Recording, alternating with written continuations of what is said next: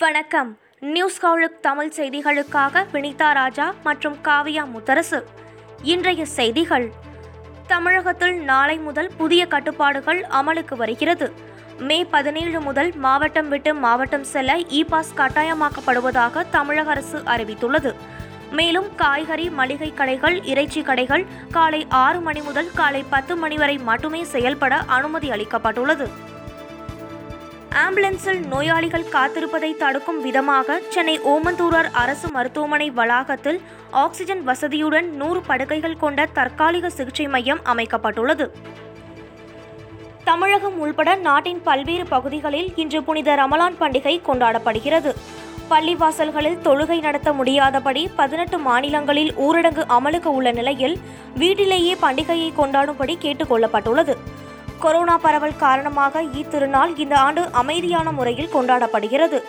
ஈத் பண்டிகையை ஒட்டி வட மாநிலங்களில் நான்கு மணி நேர ஊரடங்கு தளர்வு அளிக்கப்பட்ட போதும் மக்கள் வீடுகளை விட்டு வெளியே வரவில்லை. கொரோனா தடுப்பு நடவடிக்கைகளுக்காக நடிகர் அஜித்குமார் இருபத்து ஐந்து லட்சம் ரூபாய் நன்கொடை வழங்கியுள்ளார். முதலமைச்சரின் பொது நிவாரண நிதிக்கு நடிகர் அஜித் இரண்டரை கோடி ரூபாய் நிதி வழங்கியதாக தமிழக அரசு செய்தி வெளியிட்டது. இதனை மறுத்துள்ள அஜித்தின் மேலாளர் சுரேஷ் சந்திரா இருபத்து ஐந்து லட்சம் மட்டுமே வழங்கியதாக விளக்கமளித்துள்ளார். இந்த விளக்கத்தை தொடர்ந்து அஜித் இருபத்து ஐந்து லட்சம் மட்டுமே வழங்கியதாக தமிழக அரசும் புதிய செய்திக்குறிப்பை வெளியிட்டுள்ளது. உழவர் உதவித்தொகை திட்டத்தின் கீழ் ஒன்பது கோடியே ஐம்பது லட்சம் விவசாயிகளுக்கு மொத்தம் பத்தொன்பதாயிரம் கோடி ரூபாய் நிதியை பிரதமர் மோடி விடுவித்துள்ளார். விவசாயிகளுக்கு ஆண்டுக்கு ஆறாயிரம் ரூபாயை மூன்று தவணைகளாக மத்திய அரசு வழங்கி வருகிறது. இந்த திட்டத்தின் கீழ் எட்டாவது முறையாக இன்று ஒன்பது கோடியே ஐம்பது லட்சம் விவசாயிகளுக்கு பத்தொன்பதாயிரம் கோடி ரூபாயை பிரதமர் நரேந்திர மோடி விடுவித்தார். பேராசை காரணமாக மருந்துகளை பதுக்கி வைத்து கள்ளச்சந்தையில் விற்போர் மீது கடுமையான நடவடிக்கை எடுக்கும்படி மாநில அரசுகளை பிரதமர் நரேந்திர மோடி கேட்டுக்கொண்டுள்ளார் இது தொடர்பாக பிரதமர் நரேந்திர மோடி விடுத்துள்ள காணொளியில் இத்தகைய சோதனை காலங்களில் பணத்தாசை கொண்டு சிலர் மருந்துகளை பதுக்கி வைத்து கள்ளச்சந்தையில் அதிக விலைக்கு விற்பதாக தெரிவித்துள்ளார். இத்தகையோர் மீது கடும் நடவடிக்கை எடுக்க வேண்டும் என அனைத்து மாநில அரசுகளையும் கேட்டுக்கொண்டுள்ளார். போதுமான அளவு தடுப்பூசி இல்லாதபோது எப்படி அனைவரும் தடுப்பூசி போடுவார்கள் என கொரோனா காலர் டியூனை சுட்டிக்காட்டி மத்திய அரசுக்கு டெல்லி உயர்நீதிமன்றம் கேள்வி எழுப்பியுள்ளது.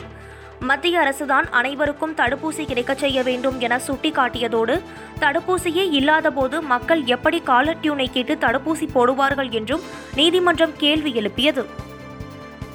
ஐந்து லட்சம் டோஸ் தடுப்பூசிகள் தமிழகம் வந்துள்ளதாக கூறிய சுகாதாரத்துறை அமைச்சர் மா. சுப்பிரமணியன் பதினெட்டு வயதுக்கு மேற்பட்டவர்களுக்கு தடுப்பூசி போடும் பணி நாளை அல்லது நாளை மறுநாளில் தொடங்கும் என தெரிவித்துள்ளார். வெளி மாநிலங்களில் இருந்து வந்து கொண்டிருந்த ஆக்சிஜன் நிறுத்தப்பட்டுள்ளதாக கூறிய அவர் தற்போது தமிழகத்துக்கு ஐநூறு மெட்ரிக் டன் ஆக்சிஜன் தேவைப்படுகிறது என்றார். திமுக சார்பில் ஒன்றிணைவோம் வா செயல்திட்டத்தை மீண்டும் தொடங்கி மக்களுக்கான உதவிகளை மேற்கொள்ள வேண்டும் என அக்கட்சியின் தலைவரும் தமிழக முதலமைச்சருமான மு க ஸ்டாலின் கேட்டுக்கொண்டுள்ளார் சட்டப்பேரவை உறுப்பினர்கள் நாடாளுமன்ற உறுப்பினர்கள் திமுக நிர்வாகிகள் தொண்டர்கள் பேரிடர் காலத்தில் களப்பணியாற்றி மக்களின் அடிப்படை தேவைகளை நிறைவேற்ற வேண்டும் என வலியுறுத்தியுள்ளார். திமுகவினர் கூடுதல் பொறுப்புடனும் தக்க பாதுகாப்பு ஏற்பாடுகளுடனும் தனிமனித இடைவெளியை கடைபிடித்து உதவிகளை வழங்கிட வேண்டும் என்றும் குறிப்பிட்டுள்ளார். கொரோனா பரவலை தடுக்கும் பொருட்டு ஊரடங்கு கட்டுப்பாடுகளை தீவிரமாக்க முடிவு செய்யப்பட்டுள்ள நிலையில் தமிழகம் முழுவதும் போலீசார் தீவிர வாகன சோதனையில் ஈடுபட்டு வருகின்றனர். விதியை மீறி வெளியே சுற்றித் திரிவோருக்கு அபராதம் விதிக்கப்பட்டு வருகிறது.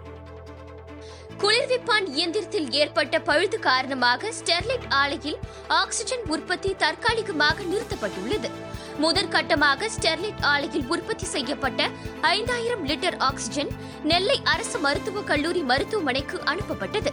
இந்த நிலையில் திடீரென ஸ்டெர்லைட் ஆலையின் ஆக்சிஜன் தயாரிப்பு கூடத்தில் உள்ள கூலர் இயந்திரம் பழுதடைந்ததால் நள்ளிரவு முதல் ஆக்சிஜன் உற்பத்தி நிறுத்தப்பட்டுள்ளது.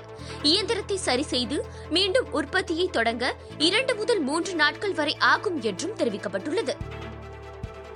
இந்த ஆண்டின் இறுதிக்குள் அனைத்து இந்தியர்களுக்கும் கொரோனா தடுப்பூசி போடப்பட்டு விடும் என்று நிதி ஆயோக்கின் உறுப்பினர் வி. கே. பால் கூறியுள்ளார்.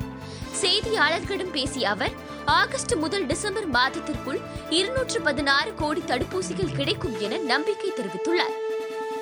மகாராஷ்டிராவின் அகோலா மாவட்டத்தில் விவாகரத்துக்கு பின்பு இரண்டாவது திருமணம் செய்த பெண் தரையை நாக்கால் துடைக்க வேண்டும் என சாதி பஞ்சாயத்து உத்தரவிட்டுள்ளது. துணிச்சலுடன் போலீசில் அப்பெண் புகார் அளிக்கவே பத்து பேர் மீதும் வன்கொடுமை வழக்கு பாய்ந்துள்ளது. அரபிக்கடல் மற்றும் லட்சத்தீவு பகுதியில் நிலவி வந்த ஆழ்ந்த காற்றழுத்த தாழ்வு பகுதி தாழ்வு மண்டலமாக வலுப்பெற்றுள்ளது எனவும் அடுத்த இருபத்தி நான்கு மணி நேரத்தில் இது புயலாக உருமாறக்கூடும் எனவும் வானிலை ஆய்வு மையம் தெரிவித்துள்ளது.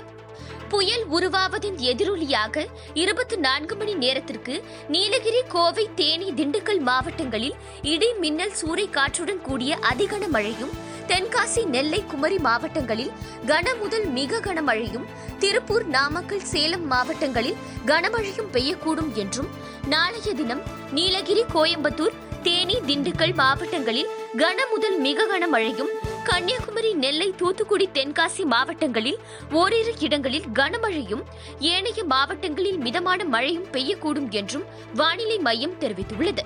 கடந்த இருபத்தி நான்கு மணி நேரத்தில் அதிகபட்சமாக குமரி மாவட்டம் குழித்துறையில் பதினோரு சென்டிமீட்டர் மழையும் பேச்சிப்பாறையில் ஒன்பது சென்டிமீட்டர் மழையும் தக்கலையில் எட்டு சென்டிமீட்டர் மழையும் பதிவாகியுள்ளது. பதினாறு பதினேழு பதினெட்டு ஆகிய தேதிகளில் நீலகிரி கோவை தேனி திண்டுக்கல் குமரி மாவட்டங்களில் இடி மின்னலுடன் கூடிய கனமழை பெய்யும் என்றும் சென்னையில் இருபத்தி நான்கு மணி நேரத்திற்கு நகரின் ஒரு சில இடங்களில் இடியுடன் கூடிய லேசான மழை பெய்யக்கூடும் என்றும் வானிலை மையம் தெரிவித்துள்ளது. அமெரிக்காவில் பிகாசோவின் ஓவியம் சுமார் எழுநூற்று ஐம்பத்து ஐந்து கோடி ரூபாய்க்கு ஏலம் போனது. நியூயார்க் மாகாணத்தில் உள்ள கிறிஸ்டி ஏல மையத்தில் மறைந்த ஸ்பானிஷ் ஓவியரான பிகாசோவின் ஜன்னலில் அமர்ந்திருக்கும் பெண் என்ற ஓவியம் ஏலமிடப்பட்டது. நானூற்று மூன்று கோடி ரூபாய்க்கு ஏலம் போகும் என எதிர்பார்க்கப்பட்ட இந்த ஓவியமானது பத்தொன்பது நிமிடங்களுக்குள் எழுநூற்று ஐம்பத்தி எட்டு கோடி ரூபாய்க்கு ஏலம் போனதாக கிறிஸ்டி ஏல மையம் தெரிவித்துள்ளது. பிகாசோ இந்த ஓவியத்தை ஆயிரத்து தொள்ளாயிரத்து முப்பத்தி இரண்டாம் ஆண்டு நிறைவு செய்ததாக கூறப்படுகிறது. இஸ்ரேல் தலைநகரான டெல் அவிவ் மீது பாலஸ்தீன காசா படைகள் சரமாரியாக ராக்கெட் தாக்குதலை நடத்தின. இரு நாடுகளுக்கும் இடையே போர் மூலம் சூழல் காணப்படுகிறது. மக்கள் வீதிகளில் உயிரை காக்க ஓடிக்கொண்டிருக்கிறார்கள். பாலஸ்தீனர்களின் தீவிரவாத படைகள் காசாவில் பதுங்கியிருந்த இடத்தின் மீது இஸ்ரேல் வான்வழி தாக்குதல் நடத்தியது. இதில் எண்பத்து மூன்று பேர் கொல்லப்பட்டனர். இதற்கு பழிக்கு பழி வாங்கும் விதமாக இஸ்ரேல் நகரங்கள் மீது பாலஸ்தீன படையினர் டசன் கணக்கில் ராக்கெட்டுகளை ஏவி தாக்குதல் நடத்தினர். இதனால் பல கட்டடங்கள் சேதம் அடைந்தன. இஸ்ரேல் காவல்துறையினர் வன்முறையில் ஈடுபட்ட முன்னூற்று எழுபத்து நான்கு பேரை கைது செய்துள்ளனர். இத்துடன் இந்த செய்தி தொகுப்பு நிறைவடைந்தது. நன்றி வணக்கம்.